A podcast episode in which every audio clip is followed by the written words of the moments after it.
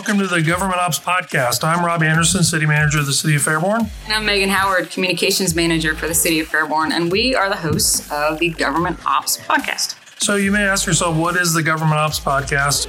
And really, it's trying to give everybody an overview of the different city departments, uh, what those departments do, what programs we offer, what services we have here. Uh, we're really excited to have folks understand and learn what we do as employees. I think there's a lot of questions that we get about our operations and what uh, what exactly we're doing at times. Uh, some of those are positive questions, some are a little different, but uh, we want to really excited to share kind of not only the departments, but also the people that we have, uh, the wonderful folks that do everything on a daily basis. So if uh, you're ready for this, I'm ready. I'm ready. Uh, so let's get this episode. Hello, and welcome to the Government Ops Podcast. I'm Rob Anderson, City Manager. And I'm Megan Howard, Communications Manager. And we're here with Chris Barker, who's our Parks and Recreation Superintendent. And today we're going to talk about Parks and Recreation. I guess it's a good thing you're here, Chris, for Yes, talking sir. about that topic. Uh, so we'll give you a little bit of everything with regard to parks. We'll talk about all that that encompasses, everything that the parks folks do, and it's probably more than you would think.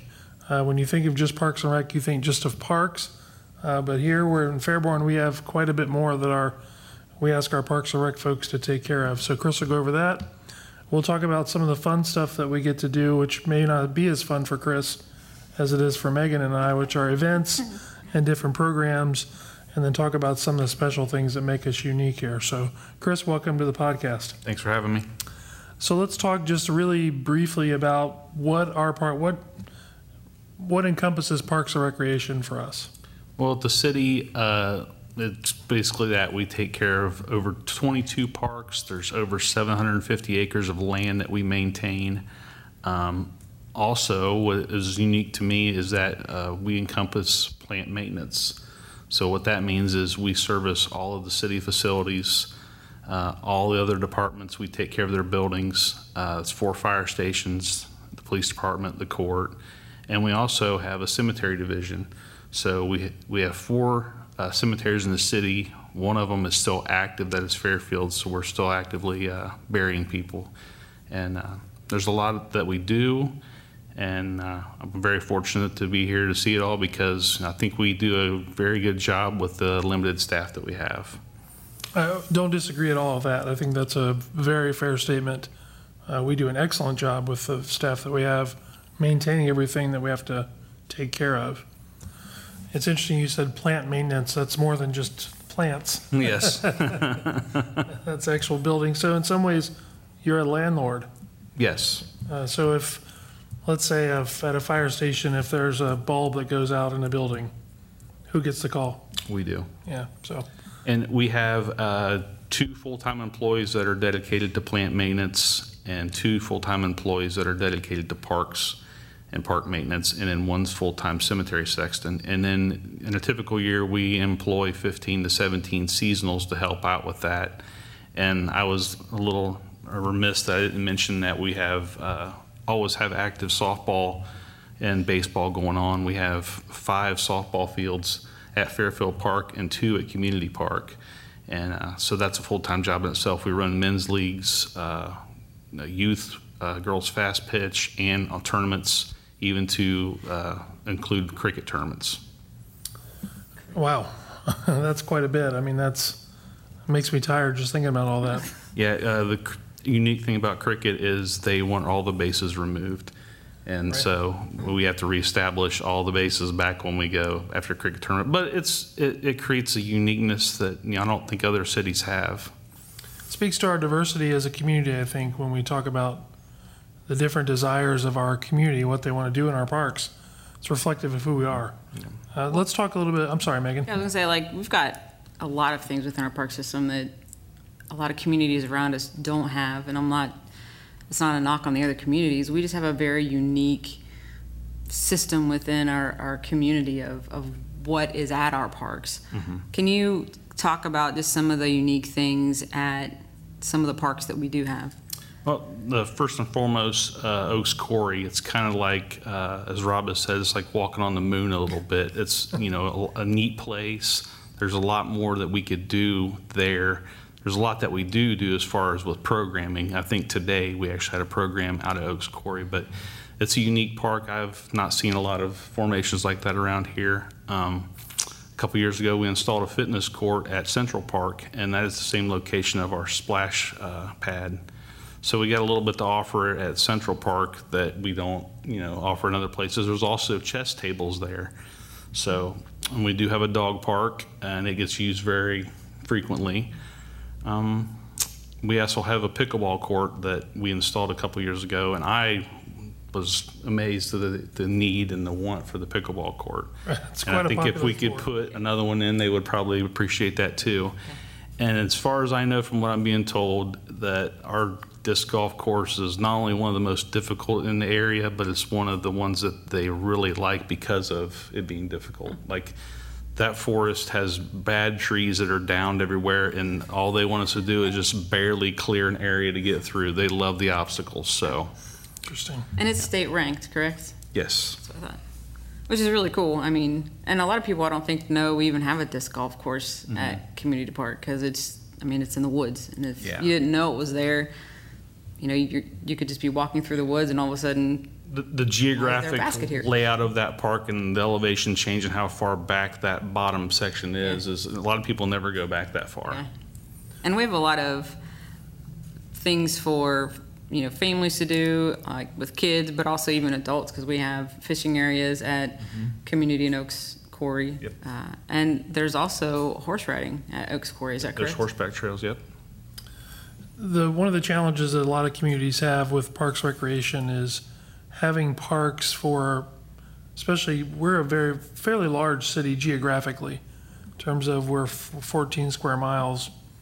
We're not necessarily a square or a, in symmetrical shape. Having parks in each area for people is a challenge, but we seem to have that. Like there seems to be something for everybody, no matter what neighborhood you're in, you can get within a park in just a couple minutes, and there's usually something you can do there. Yep. I, I lived, I've lived in, well, I had lived in Fairborn for 20 plus years. And until I came to work for the Parks Department, there was two parks that I never even knew existed because of the location of them. There are, you know, Shawnee Park and Tecumseh Park are basically in the backyards surrounded by homes. And there's, there's signage, but if you're not paying attention, you go right by them. And one of them has got a really fantastic jungle gym and there's shelters at both. It's, we're unique that we have so many parks and we're versatile like that.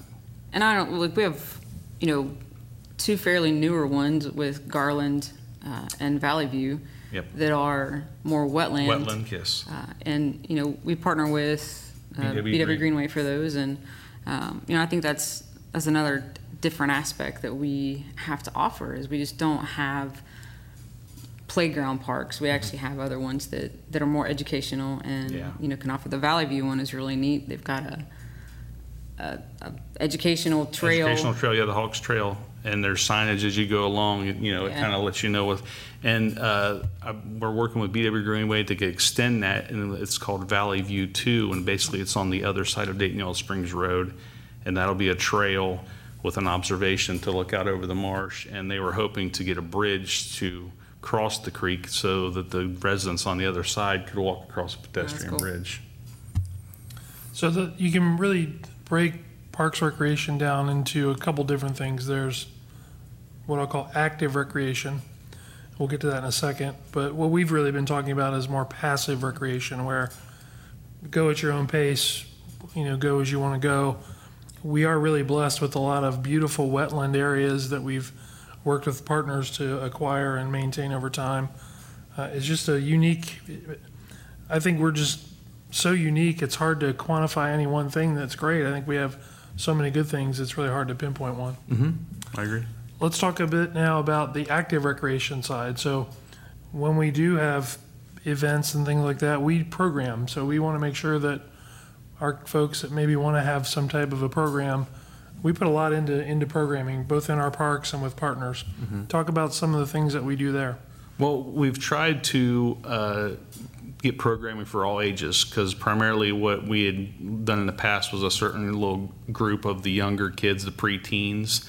And I think one of the good things that came out of COVID was that we had to do some remote programming, and that opened some out of the box thinking, which entailed boxes. So we made bo- activity boxes, which were well received, and we started doing an older group.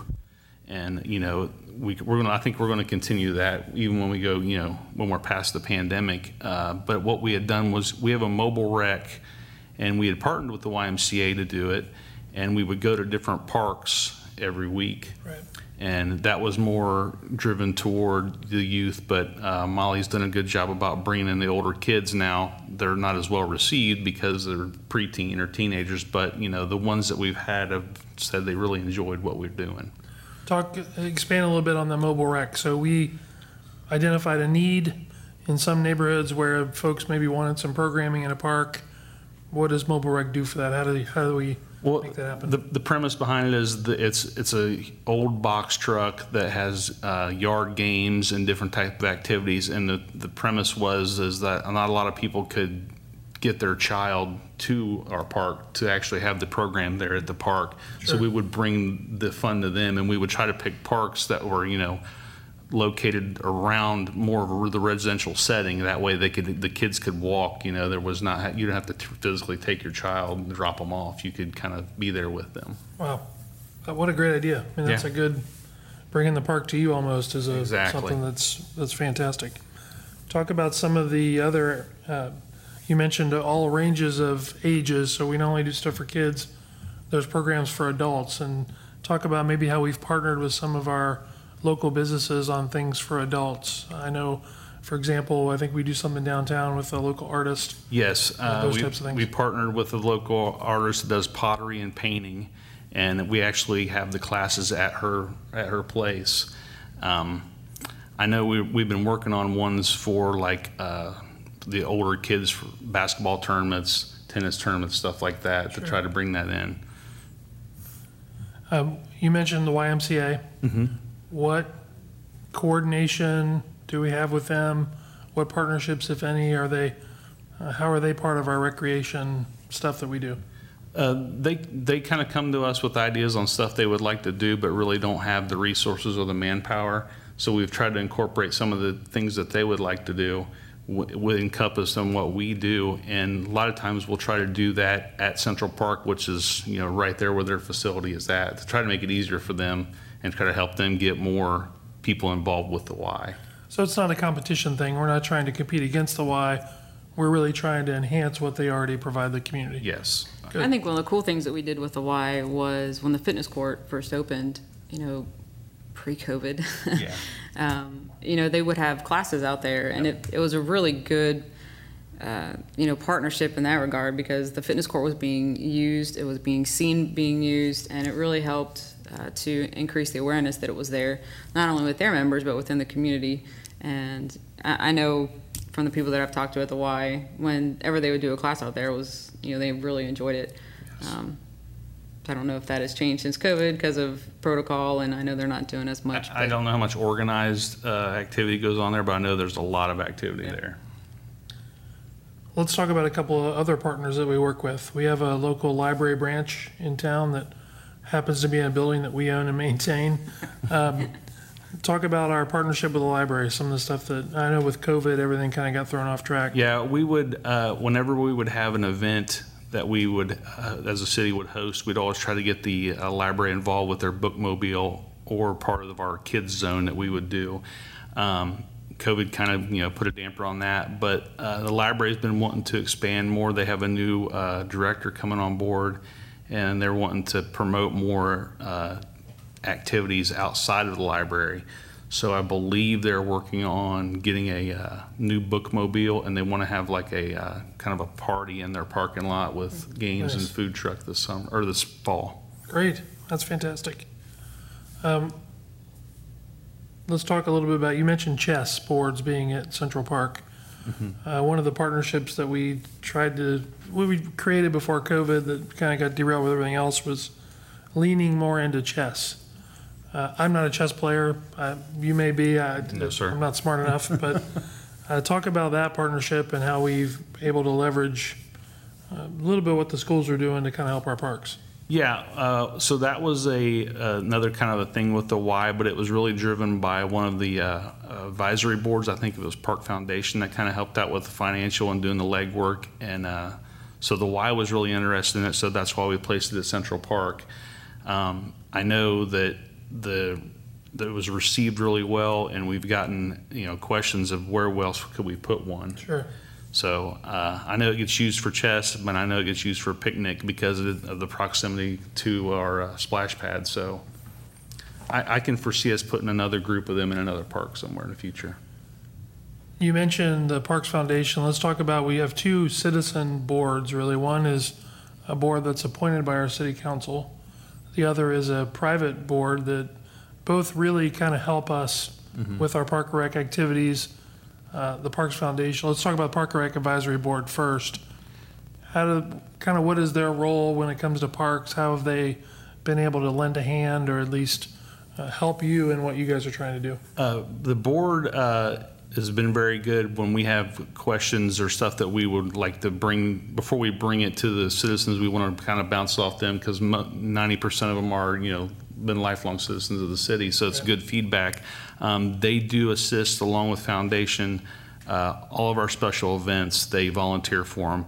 Uh, Park Advisory Board uh, goes through and does park inspections once a month, so they kind of divvy up the parks and they'll go through and kind of do like an overall, it's just another set of eyes that, that, Sure. that we don't see. And then they'll give us feedback on things they see where they can see uh, areas of improvement or stuff that's damaged or broken so we can get repaired. And there's always spots available on that board, it seems like. So if anybody listening to this as a Fairborn resident wants to be on the Parks Rec Advisory Board, we'll certainly take your application because all that helps. I mean, it's, Yes. you know, the, another set of eyes and ears out there to see what's going on certainly can't hurt. Correct. Uh, the Parks Foundation is a separate board that was established. Talk about their role, and they've done some amazing things in our parks uh, with funding and with put- Yes. certain projects. Talk about what they do and how we work with them. Yeah, you said that right. The foundation has been more of the uh, silent partner on a lot of the uh, programs and projects we like to do. And uh, they're, they've been great with a lot of ideas on their own, but we come to them with ideas and they're kind of like the one holding the, the purse strings for us. But they've been very well to give us, they always give us donations when we ask and them along with the board always volunteer. But yeah, the foundation uh, has kind of been uh, the money backing for us on some of our projects where we needed a little push to kind of pad our budget. So they've helped us when we may not have had the money in the city budget. Correct. They've been there with private funds to help do some things in our parks, which I can't overstate how important that is because, you know, they're willing to put their money where their mouth is. Yes. So let's get to the fun stuff. We, we, before we get into events, we do a couple other things that we may have talked about. We do a farmer's market. Yes. Uh, talk about our farmer's market, how that's grown a little bit over the years and what are some of the offerings that we have? So the farmer's market uh, originally was, uh, ran kind of like late March, early April until November, and we would host it downtown, and it was local growers and uh, farmers and uh, people that did like plants and stuff like that, and we did that every Wednesday um, from uh, 11 to 2 and now now we kind of morphed it into uh, we would always have a food truck one or two there every once in a while sporadically. Well now we've morphed it to the second and fourth wednesday of the month we'll have a night market and it'll run from three to seven and we'll have a food truck rally in, in conjunction with it and i think the, the first couple times it was a little sketchy on our uh, part because we weren't sure how to handle the crowd. We, Sure. The crowd was kind of overwhelming, but uh, we've kind of got our feet under us now, and for the last several weeks, it's been running real smoothly. We've kind of separated the farmers market uh, from the food trucks a little bit, from parking lot to parking lot, so people can come down and they can shop the local people, get great produce, great flowers, great plants, and they can also get dinner. And we always have really good food trucks down there. And some of the food trucks get some really long lines depending on what they're selling. So Yes, and we've been very fortunate that several of them have uh, given us donations. They did so really well that they felt like they should give back, so they've given us donations to go toward, you know, other programs. fantastic. That's fantastic. And so on the opposite Wednesdays, it's just a normal, So, yeah, 10 the, to two, the right? first and third is just your normal farmer's market, uh, d- you know, during the lunch hour, and then the second and fourth of the month is your night market with your food truck rally. Now, there's usually one food truck there on the normal market days. And I know the community really likes it, you know, having the option to come at a later time. You know, I know that you guys had always had, you know, suggestions thrown your way, and I would get suggestions and maybe even grumblings of why this isn't, you know, later in the day when people are off work and they can come and attend. So I think it's it's a really nice addition to what we already offer that that we can extend the hours and that our our farmers are willing to make that adjustment as well. And we've had some unique vendors this year. Uh, I personally like the Poppets Coffee guy. He has some really good coffee, but you know we've had some some kind of ones that have always been there, and yet you know we seem to be getting new ones, and I think that's that's really exciting for us because it it gives people you know more more reason to come uh, down and, and shop to see what else is there. Yeah, one of the new ones that we were kind of leery about was there was a woman that came and she was selling uh, beef and pork and chicken. That was her, it was their own farm. And she did so well the first time that she was like, you know, don't ever not let me come here. And she sells out every week. Wow. Wow, Yeah. fantastic. Yep. So before we get to the fun stuff, let's talk about funding, uh, because we want to make an important distinction here. There are a lot of parks and recreation departments and, and uh, places that are specifically funded by a tax or a levy or something like that. We want to set the record straight here. We have nothing like that in terms of dedicated funding that's been like a voted tax, anything like that. Um, Let's talk a little bit about the funding and some of the challenges that's created because, you know, Parks and Recreation are funded out of the general fund. So there's no uh, dedicated, you know, this is going to be your money no matter what. Uh, We've tried to supplement your revenue with hotel motel tax revenues. In the middle of a pandemic, when nobody's renting hotel rooms, that makes a little bit of a difference. Uh, So talk a little bit about the challenge of that. I mean, you've put the budget together last year. Yeah. Uh, you kind of know the challenge with, you know, not knowing what your revenue source is going to be. Yep. Talk a little bit about that and how you manage. Well, we always know that the funding is going to be limited, and we try to always stretch every dollar as much as we can. Um, I know some of the equipment that we've had, we've kind of, we've always been the the little kid on the block with regards to other departments. So we've gotten equipment and vehicles that are a little bit older. They've came from other departments, which we're fine with. I just know that uh, I need to budget more for repair services. And the nature of, like I said earlier, uh, our seasonal influx of help. Uh, let's face it, a lot of these kids, this is their first job, and Sure. you know they haven't done a lot of things. So we we really uh, get I guess you would say uh, intuitive or kind of. I don't want to say like we rig stuff up, but we're really careful on what we do and how we take care of stuff. And if we can kind of repair stuff on our own, we try to do that before we start buying stuff. Sure. And as far as with uh, the the office and the recreation part of it, we're very thrifty. We try to buy things that we know are going to go for multiple programs, and we can use multiple times over. If we have a surplus, we try to incorporate that surplus into the next uh, program. That way, nothing's wasted. I think, you know, we always talk about having creative solutions to problems. Right. And you guys have some really creative solutions to some of the issues that you've come up with, and, you know, for better or for worse. And I just, I think that's, you know, just a testament to the people that you have working with you um, who are able to think outside the box and have the skills to then take those ideas and actually put them into the work that needs done. Uh, you know, just what you guys have done with the lights down at uh, Main Street Commons, and you know, making sure that they all are appropriately height and you know, working all the time, and just to watch you guys set up the Christmas tree every year is a feat of ingenuity at times. You know, Well, and uh, I've been very fortunate that the the small staff I have, those the all those guys are really kind of the same mindset. A lot of a lot of us are passionate about not only what we do, but everything you know that goes on there. So we sit down if we have something that we we know we can't afford. Let's try to figure out a way we can make it work, and we'll sit down. And we do this a lot. We'll sit down and throw, throw out ideas, write up on the board a bunch of ideas, and nine times out of ten we'll all come together on something, and usually it works out. Doing more with less has been a, something you guys have done for years there. Yes. Um, Megan, we can edit this part out if we feel it's not appropriate, but let's talk a little bit about the legacy of our Parks and Recreation. So we had a long-standing director, uh, Alicia Eckhart, who passed away before COVID, so almost two years ago now.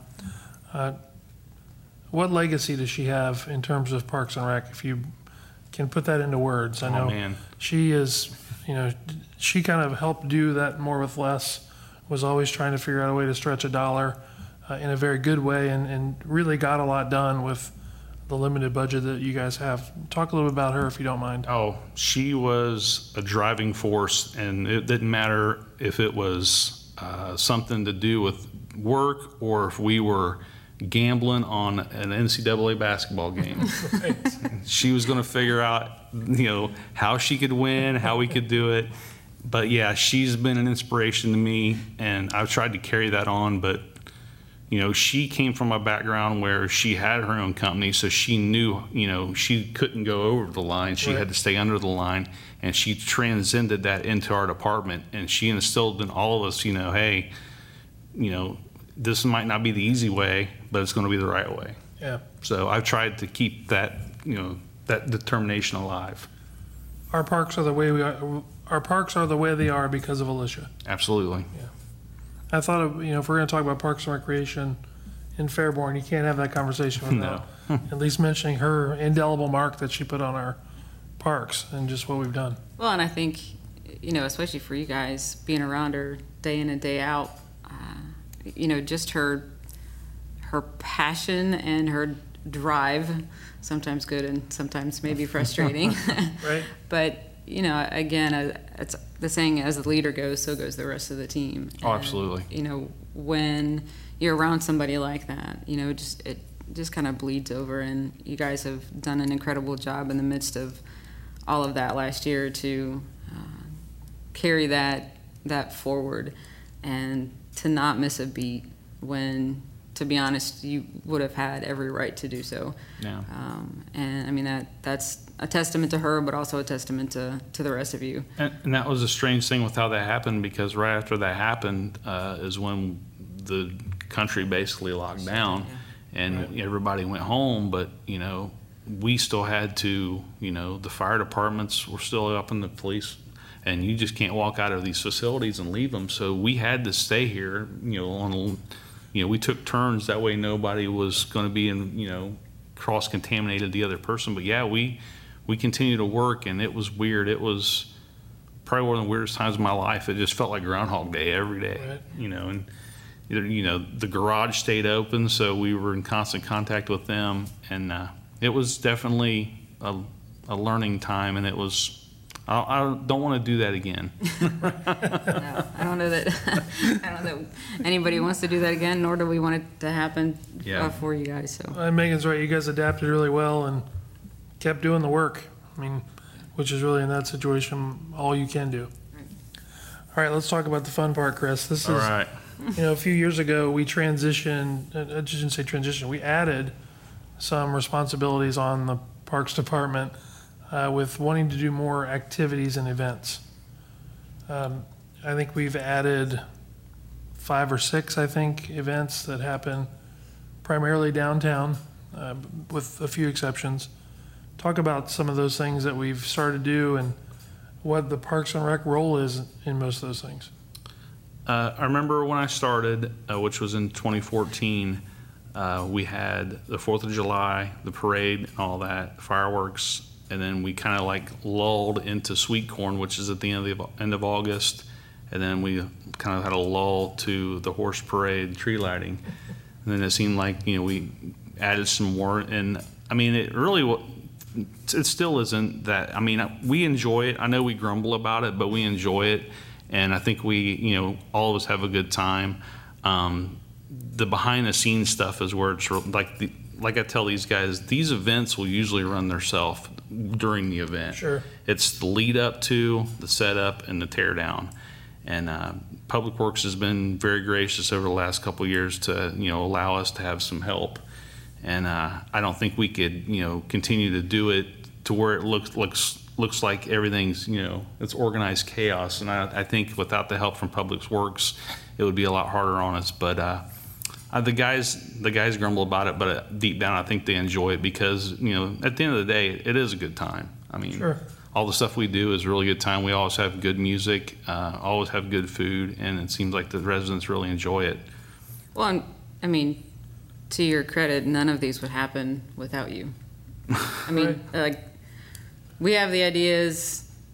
I make it, you know, known to the world these are happening, but yet I can tell people there's going to be a concert. But if there's not a stage, if there's not a band, if there's not, uh, you know, food trucks and, and all the other things there, making sure people are safe and in the right areas, that doesn't happen. Yeah. And so that falls on you guys to make sure that everything is set up and ready to go. And, you know, at that point, without our, our parks and now public works uh, individuals setting it up, these don't happen. Yeah. Right. And that's another Alicia legacy that's not really well known is she knew how to make those contacts and create those relationships with people.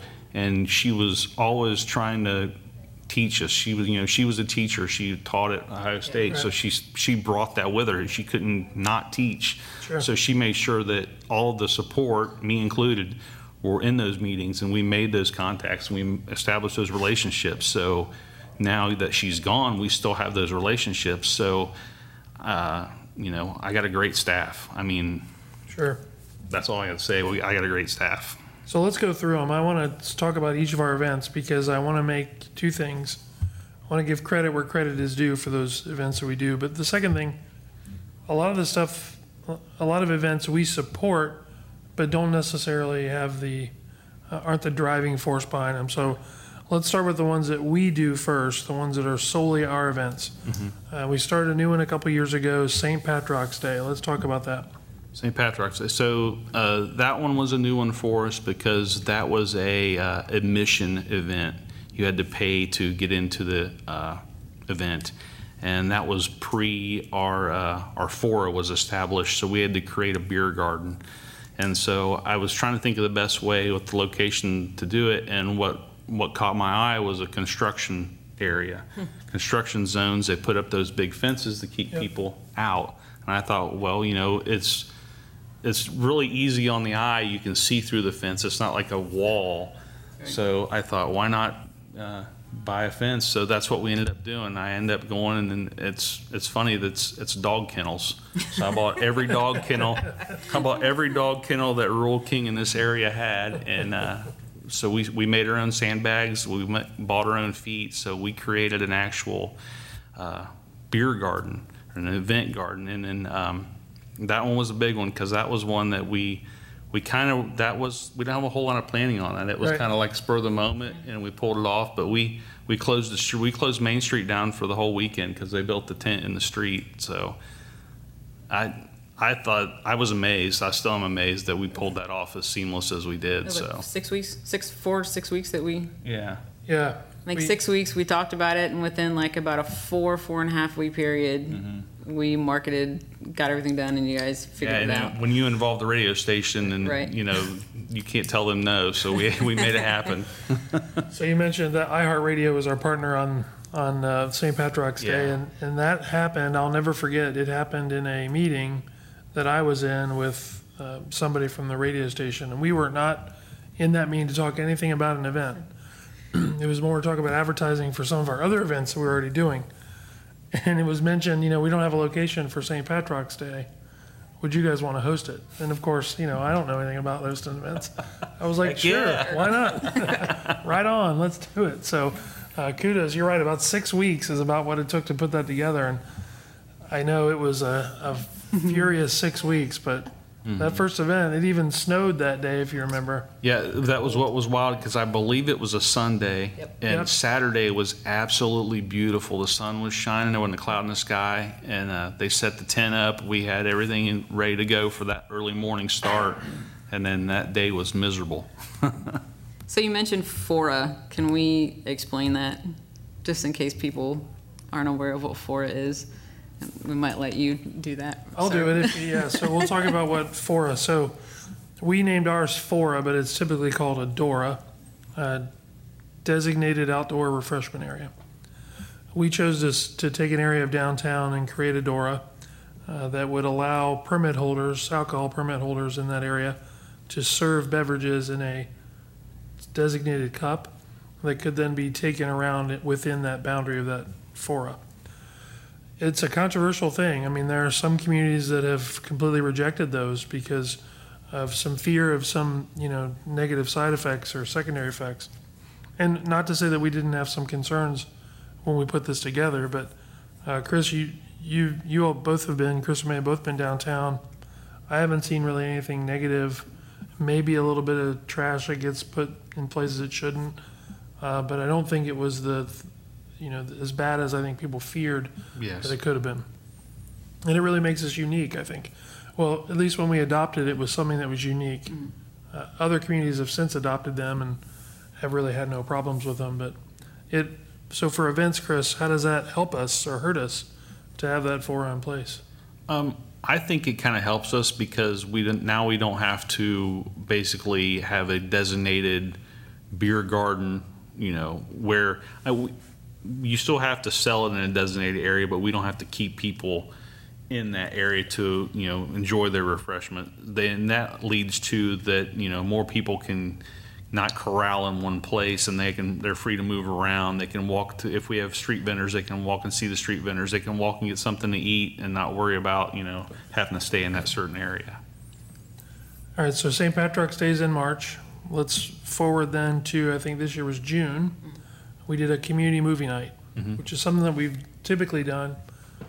Talk about how it was different this year and whether you thought it was more successful or less successful.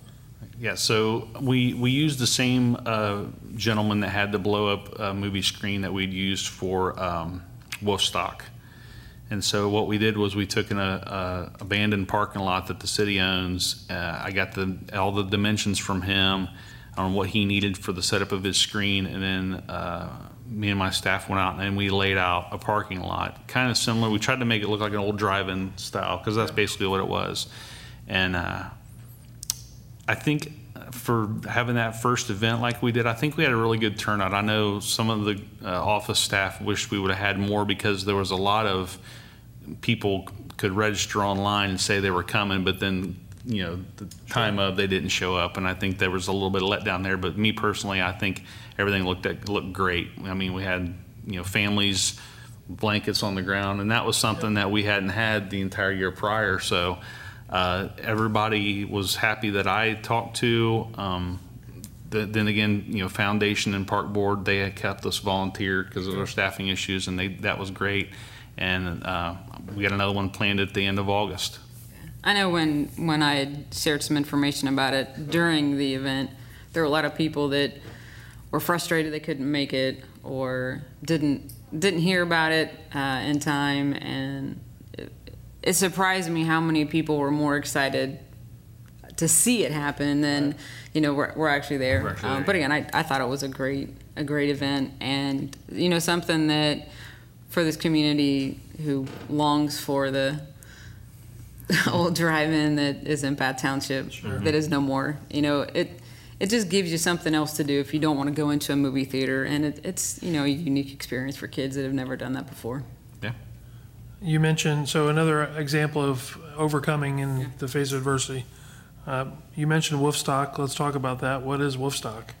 Wolfstock was uh, kind of like a, uh, I guess you would say, a, music festival for pets. so that was an event that we had downtown, um, where we had uh, we had music, and people were free to bring their dogs, and uh, then we showed a movie at the end of the evening. Yeah, Beethoven, right? Yeah, Like Beethoven. movies, yeah. So uh, that was another dynamic that we added because we were always used to just having like one one you know main focus for our entertainment, and in, in that one we took both sides of the road and kind of had the movie side on the on the west side and the, and the live band on the east side. So I think it worked out great. That was a, one of the events that I saw a lot more kids at than we'd had in prior events, Yeah. and I didn't see any issues with people and running dogs. Not that I knew. And you guys did kind of a creative thing. So you brought your dog, and then you would get a different colored band to put on their collar. That'd be on a leash. Yeah. You get a different color band to put on the collar, whether the dog was friendly, a little bit skittish, or you know stay away from me kind of thing. So I thought that helped a lot because mm-hmm. you could identify right away whether or not you could approach that dog Pet or the not. dog, yeah. And I don't, I don't know about. I mean, I know other people are happy at other events, but I remember Woodstock. Like you couldn't help but smile because there were just dogs everywhere, Right. and I mean, it was just, it was a really fun, different type of event where we always have people bring their animals, but Yeah. you know, to have one that is for people with dogs, you know, and you're welcome to bring them. It was just a, it was a unique, fun experience, and looking forward to Wolfstock again. And again, not we'll take a two-year layoff from doing that event. We'll do it again next year in 2022, but we may have a few tweaks to it coming up next year, and maybe make it a little bit different to be a little more diverse than maybe we were before. But we'll hold off on announcing those changes. and We'll tease that out a little bit. Going chronolog- chronologically, we just did June. Let's go to July. This July 4th, I'll say July 3rd and 4th, are events that we don't necessarily uh, organize. We help a lot and we do a lot during those days. Uh, talk about the block party and then talk about the events of the 4th. Okay, so the July 3rd block party and the July 4th parade are uh, primarily uh, put on by a citizens committee. And the city is just a support, kind of the boots on the ground. And um, so the block party, we're just, normally we just provide the, the tents, the chairs, we help with location, we help with setup, we help with tear down. But it seemed like this year we did a lot, lot more. The committee was having some issues and we, we kind of picked up, you know, the pace that they had, you know, the deficiencies they had, we kind of helped them out with that as far as with the stage and the sound and placement of all that. And then uh, the parade, uh, I had always been downtown for the parade because we set up a review stand for the judges and we set up the tents for the civic band and help with downtown bleachers and all that stuff. So in years past, Alicia had been a parade lineup and I thought, well, I should, you know, be a parade lineup this year. And I was completely amazed at the organized chaos at parade. And that was another event where, uh, if it wasn't for the foundation and the park board volunteers helping with the parking and the lineup and constantly on the radio back and forth, uh, it wouldn't have went off as smoothly as it did. Right. So, uh, like I said, that, that uh, we were fortunate to have them volunteers and fortunate that everything went well. I thought I thought the parade it seemed like it was shorter this year than, but I think everything looked good. Um, It's always the hottest day of the year, no matter I'm what. telling you. And then so, uh, with it being on a Sunday this year, it pushed the parade back. And usually, uh, we have we have a, kind of a lull to set up with the event that we have that is a city event at uh, Community Park. So usually after the parade, we set up the stage. We have live music. We have food vendors at the park, and then in, at dark we shoot off the fireworks. But with this year, how late the parade went off, it was it was we were crammed for time to get everything set up. But I think uh, you know there right at the end when it got dark, that that park was full. Yeah. People were definitely clamoring to get out and do things this year, I Yeah. think. To the, not to besmirch anything that the citizens group did, they were kind of running, treading a fine line because they weren't sure that the COVID protocols were going to let them have an event to begin with. So they really struggled, I think, because they had to do everything they normally do in a super condensed amount of time. So I want to give them the credit that they, they deserve. Uh, But I know that we've had a little bit of issue, or at least have uh, questioned, at least for the block party. They used to bring uh, what I would call carnival rides down there. We've kind of put a a somewhat stop to that for safety reasons.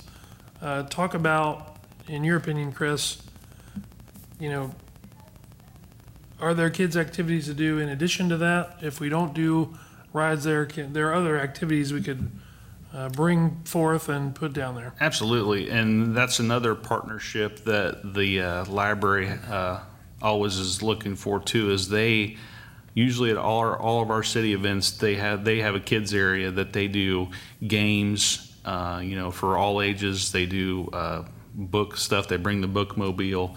So I think you know we can provide uh, entertainment for that that that group you know, without the need to have rides that you know comes with the all, you know, the dangers of having mechanical rides. I think you know between other vendors and the stuff that we do with our kids area currently in our events, that I think we can we can satisfy that need.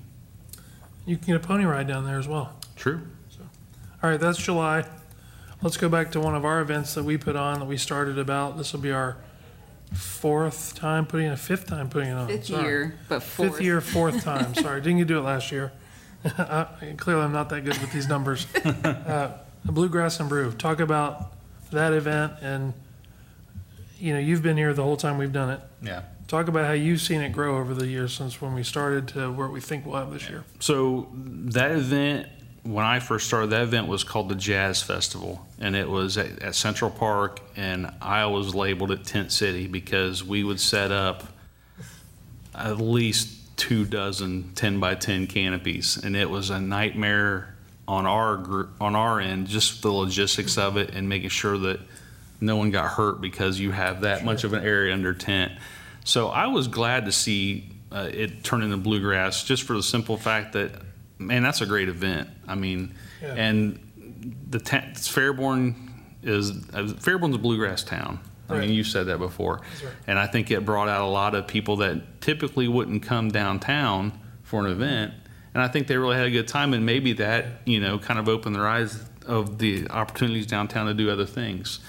So um, that's always been a great event for us. It seems like it's always one of the busiest, and I'm glad it's coming back. The first year that we put that together, I didn't really know what to expect, honestly. I knew that we would get a good response from it because I knew that we're a bluegrass town, like you said. I was overwhelmed at, at how well that event happened. And again, weather was perfect that day. It just seemed to be perfect. If you remember, at lunch that day, we got a huge rainstorm. It rained like the Dickens for 10 or 15 straight minutes, and it was hard, hard rain. And so, it, you know, my I'm sitting having lunch thinking this is going to be a washout. It's going to be terrible. Uh, about one or two o'clock, the sun came out, and it just was a gorgeous day. So I like to say we had to take a bath, get ready Yep. for the party, right? So Yep. we took a shower, we cleaned up our downtown, and then we held the event. Uh, it's the first event, Chris, where we've actually added a beer event to it. Um, how has that been? Have we had any issues? It seems to, to go okay. Uh, but talk about, from your experience, how having a beer garden downtown makes a difference or doesn't, or what are some of the challenges? like you said when you were talking about Fora, you know, people were really apprehensive about the whole idea, but I think it's been a good thing because, you know, those people wouldn't come out of those restaurants or out of those establishments. You know, they would stay in there because that's what they wanted to do. Now they have an option where they can enjoy, you know, their beverage. Plus, they got you know live music, you know, other things to go on. So I think it's been good for it. As far as from our standpoint, you know, the only thing that we see other than normal events is this, you know there's more stuff in the trash, but you know that's that's part of the game. So I think it's been a good thing. And so this year will be our fourth event over the fifth year. Uh, I think it's going to be our biggest ever. And it's not just Bluegrass and Brew, there's food trucks, there's children's activities, the whole stuff that we normally do. So it's something for everybody. And that's always the first Friday in August. Correct. Uh, that's okay, that's August. Let's get to September. Uh, we're adding an event this year that I think will also resonate well in Fairborn, and that's called Hairborn. Uh, I should have Mike Gephardt back on the podcast here because of his affinity for hair metal. Uh, talk about Hairborn and what we think is going to happen with Hairborn this year. All right, Ha- Hairborn, uh, that's another partnering event. We're partnering with iHeartRadio. Um, with that brings, like you said, a lot of people. That's that's get that's getting publicized to a lot broader area. Uh, we're moving that to a new location, which is uh, an old uh, establishment. It's still a parking lot, but it's going to be further. It's going to be on the corner of Broad and Main.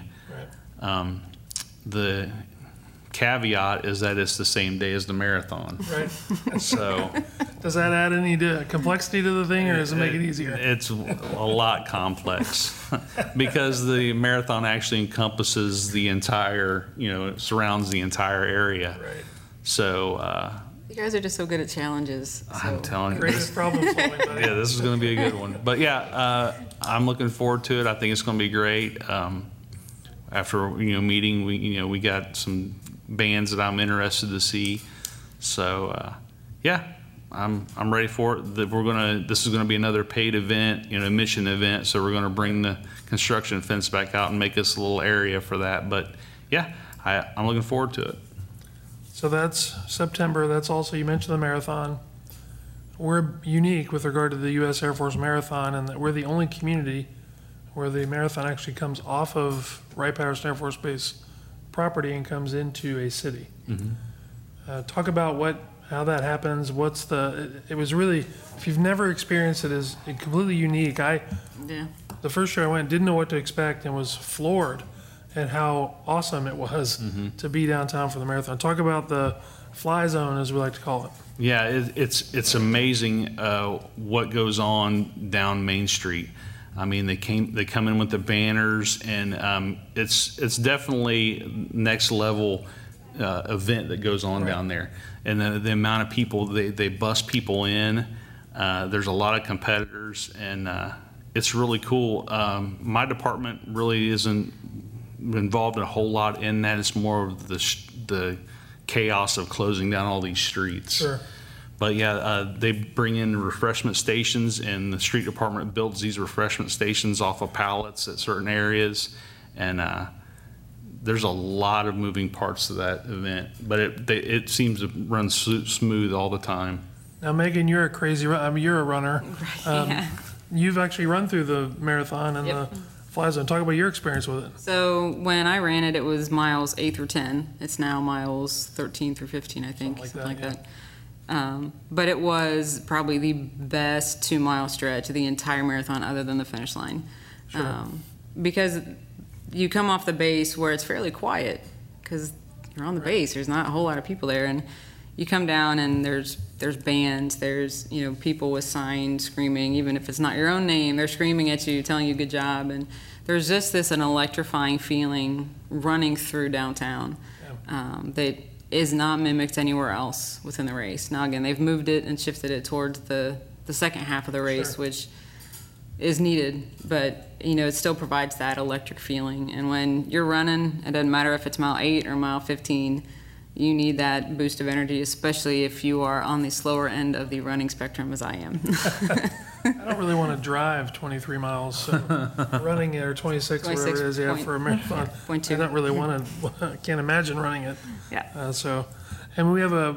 Again, that's not an event that we put together. Correct. Uh, the marathon's done by the Air Force, but the fly zone is done by a really dedicated group of residents and people who have done this for a long time. They've really got it honed in, and it really is a boost of energy. It's a like a party in some of the neighborhoods downtown. It's just, I I was fl- floored by how awesome it was when I saw it.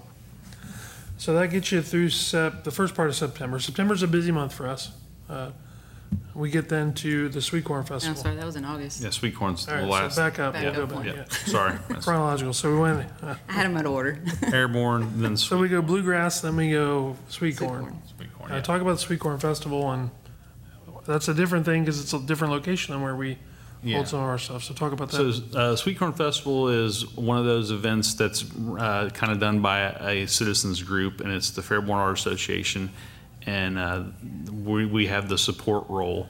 Uh, it's always been more of a support role, but it's uh, it's hosted at our park. It's hosted at Community Park. Um, so for that event, we do we help the uh, that committee totally redesign one of our biggest shelters so they can have you know all of their stuff under there. And uh, we help them with lining out getting all the vendors in there. And then schmidt's sausage company comes in and we set up a huge tent for them and bring in all every picnic table at community park on the bottom ends up on the top. Right. and uh, the parking is the, the craziest part about that. At the end of the day, the parking is the craziest part because we take the whole other side of the of community park and we establish lines of parking with pennant flags and try to keep everybody parked. But, you know, there I go back into that, you know, we're not real good at teaching kids how to park cars, so. Sure. Uh, in years past, and you wouldn't think it would, it would be an issue, but it seems like rain has always, it's always rained on that weekend. Right. And, uh, the nature of how they bring the corn out there, they set a semi trailer out there in the middle of that park, and it's always been, you know, are we gonna be able to get that thing out of there? But it, it's a great event. It brings so many people, so many people. It's uh, it's our largest event in Yeah. Fairborn by far, I think. Yeah. Just because of it's in a bigger area, a lot more to do, and it's just a really well done Mm-hmm. event. Now, we I've been known to see some folks from uh, the Parks Foundation, Park Rec Advisory Board, and Parks Department selling root beer. Yes. Uh, talk about that. That's a fundraiser for the Parks Yeah. Foundation. So um, I I will usually organize that with uh, a local entity to get the, uh, and I usually send someone, or in the years past, it's been me, we'll go with someone from Parks Foundation, and they will purchase, we'll purchase a whole pallet of IBC root beer. And uh, uh, there has not been one year that I have not seen that we've sold every bit of that root beer. But yeah, that's that was another one that was an ice. A lot of these events, and I didn't mention it earlier, ice is the big thing because we, you know, we're icing down beer, we're icing down root beer, and so we have kind of budgeted in the last several years to buy some really, really big ice machines, and we've kind of placed them like we've placed an ice machine at the street department, we've placed an ice machine at the garage, try to, you know, because Strategically. yeah, because you know a lot of the events are downtown, and we're going across town to get ice. But um, so, yeah, uh, we, Alicia, you, I apologize. That's me. It's all good. We've hit, we've hit an hour. So Alicia would have these big, huge gloves that she would Right. put on, and they were super thick. It looked like she was on Deadliest Catch, getting ready to pull a crab over the rail. But she would get in there and, and get that root beer out of it. But yeah, we uh, Park Foundation, Park Board, we would run volunteers for the root beer and also help them with Schmidt's, and we would have them bussing tables or you know help them with orders. So. So I put me down for another shift this year of selling root beer. I really, I kind of like that. Well, first I'm an extrovert, so I enjoy just interacting with people. but you know, you see those gloves that Alicia was wearing, and you're like, that's ridiculous. Until you try to reach down in there and pull some of that beer out, and you're like, wow, that's genius. Like mm-hmm. that's her because you would be blue, Yep. completely blue up to your elbows if you didn't do that. We So saved them. perhaps you know we have we have some folks running for public office this year. Maybe they'd like to volunteer selling Absolutely. and do it as part of their campaign. I, I don't know. I would assume they're going to have the sweet corn eating contest, but I don't know if they're going to or not. so I've heard it's going to be a cornhole contest instead of sweet corn eating. Yes. So Yes, uh, yes. One of our council members had approached me at one of the meetings because he sits in on that, and he asked me about the logistics of setting up a cornhole tournament, and uh, so I'm going to work with him to where we can make that happen. And I'm sure we have some really good cornhole players in our. Oh, I bet we do. that Probably take that on no problem. So now we're into October, and anybody that knows anything about Fairborn, October's a big month here. Uh, talk about Halloween, and that's again another event that we don't put on. We certainly support and do a lot with it, but talk about Halloween and and what that means here.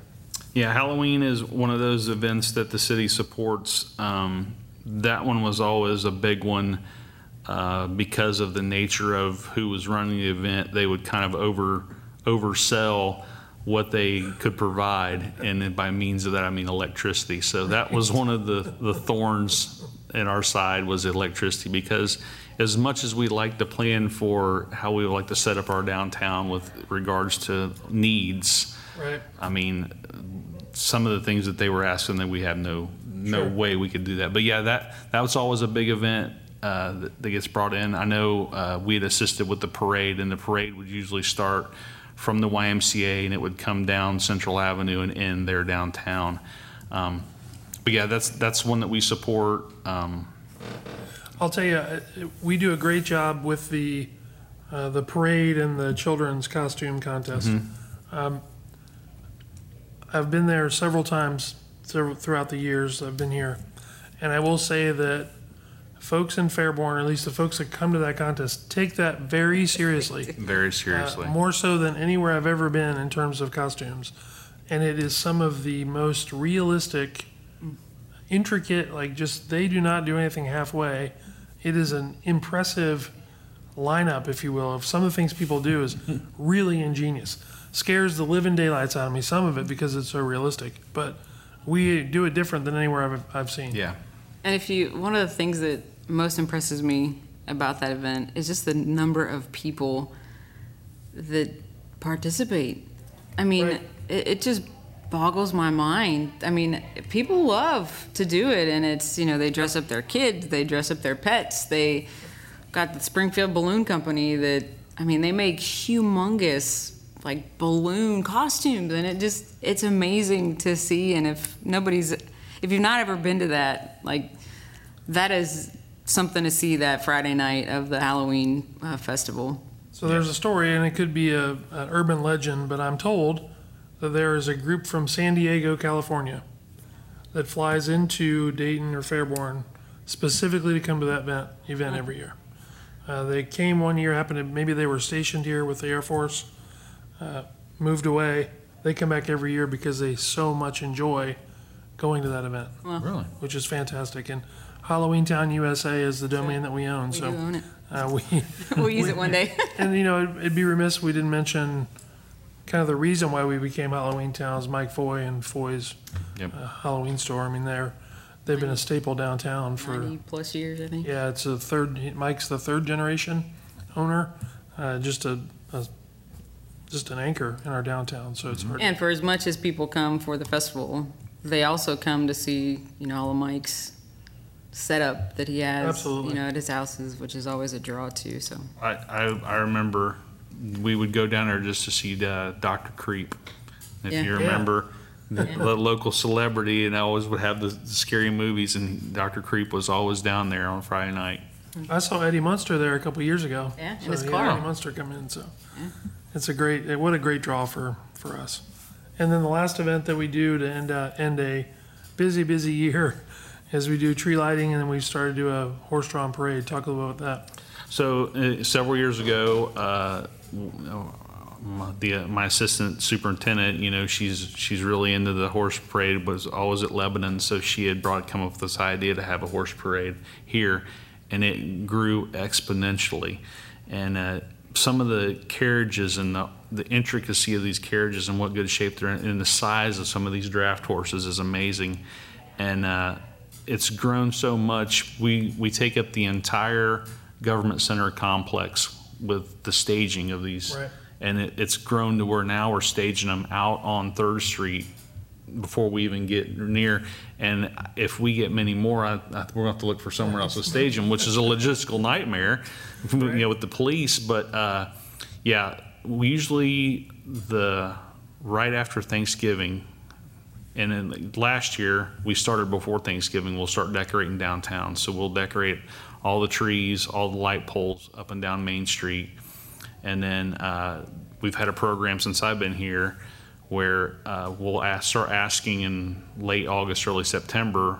It'll get put out asking if anybody in town would like to donate uh, their pine tree, and uh, we have a lot of stipulations, and a lot of people don't like some of the things when I go visit them what I say. But you know, it has to be a certain kind of tree, and it has to be in a certain location where it's safe for everybody to, you know, do it. Uh, when I first started, uh, the Fairborn Cement Company would help us out, and uh, two years ago they couldn't do it for some reason. So that goes back to us figuring out a way. So in house, we actually made cradles out of uh, steel, and Bath Town or Xenia Township has been gracious enough to let us use their truck and trailer, and we'll bolt those cradles in. And then a local contractor has been, you know, gracious enough to let us, you know, use their crane. So we've been doing it all in house. The last three years, we've done it all in house, and uh, we get PD involved, and we kind of plan out the map depending on where it's at and the path of least resistance. And I'm still ner- a nervous wreck that entire day until that thing is in that hole up downtown. So yeah, that that's a good one. And uh, then we spend the rest of the month trying to get ready, and then when uh, Santa Claus says go, we we fire it up. And that only includes just the lights you put on the Christmas tree. We also do all of the street trees downtown. Yep. We, the city manager is such a tyrant that he asks for more trees to be placed down there. So we do a lot with our downtown. It looks gorgeous. It's picturesque Norman Rockwell type stuff. When you, The city manager came up with a good idea though last last year that we started wrapping the trunks with a different color, and Yeah. it made a difference. So I actually had someone who drove through Fairborn that isn't from the area, it was a friend of mine. They said it actually looks like one of those Hallmark small town, mo- you know, like the Hallmark movies, a small town when it's all decorated for Christmas. And, uh, you know, it's just, it looks, it is picturesque. It's, it's beautiful. And um, it's probably one of my most favorite times of the year just to, Absolutely. to drive through, especially at night with everything all lit up. And, uh, but yeah, it's, it's good. And I, I must say, watching you guys take down the tree and then move it however many miles across town to actually putting it in is one of the most impressive things I've ever seen in my life. And the first year I saw it, you were, I think you were even at Kevin Knapp's house, uh, taking his tree down on the hill. Yeah. And just to see that thing, that was a big tree. But I mean, even last year's tree was Yeah. massive. my, and my first year, we ended up taking a tree down, and it was the housing development off of Trebein Road. So I was trying to plan the best way, and uh, so we ended up coming out Trebein and down 235. And I was panicking about all the lights and all the power lines, and I didn't even think about 675. And that tree came through there and it pounded 675. And then there's branches. So, yeah, it's, I know before I came here, uh, it was several years they had gotten a tree that was really big, and DP&L had to come in and get out in front of us and push the power lines up so we didn't Oh, tear them down. And they don't move fast. I mean, it's that truck moves Yeah. very slowly, but you know it's totally worth it. PD has been fantastic with helping us with the, you know, blocking the streets and stuff. So, and usually, knock on wood, it's been a really nice day when we do that. Yeah, So, in a couple years it's been pretty chilly, but well, I mean, as far as it's not pouring down rain. right, that's true. so this may be the last year that we actually get to have to have a live tree downtown. We'll throw a little tease out there for maybe some changes coming that could be It's gonna get be people all interesting. mad at you. Uh-huh. not necessarily. Well, I will say though, uh, I've I've been doing that for seven. No, this will be the seventh year. And when I first started, it was a, a huge list that we would have to go through, and I would have to kind of weed them out. And these last two years, it's been like, I, I hope this tree is the tree because it's the only one we got to choose Right. from. So. and it somehow s- always seems to work out. Yeah, and we do a good thing because a lot of these people want these trees gone, and we'll cut it down at no charge to them. We'll have the stump ground at no charge to them, and we'll actually, you know, reinstitute grass. We'll seed straw if we need to haul in topsoil. So it's a win for them, and it's a win for us. So I mean, it's it's a great program. Good. So, Chris, we've gone through about everything I can think of with regard to Parks and Rec, and appreciate your time. Anything that we've missed? Anything you want to say that uh, you didn't get a chance to say, or we something that we didn't get to cover? No, I mean, I just, I, I really enjoy what I do. I think we're unique, like you said, and especially the, the, the department, how diverse we are and what we take care of. Um, I think we got a lot more to do, and I'm, I'm glad to be on board. Thanks, Chris. Megan, you got any final thoughts? No, other than check us out on our social media channels on Facebook, Twitter, Instagram, YouTube. I do want to say if you want to check out the parade commentating this year for 2021, Exceptional. you can check it out on our YouTube channel because it's there. And maybe in the show notes for this episode, we'll put some pictures of the Christmas tree We and some yeah. of our events. And what I think I think we're going to add some special 360 photos of our parks uh, within some of the show notes too, where you can access uh, some of those. It'd Great. be really cool. Awesome. Chris, thanks, buddy. Thank Appreciate you. it. Thank you. Megan, thank you. Yeah, anytime. Uh, this has been uh, the Government Ops Podcast. We'll see you around town.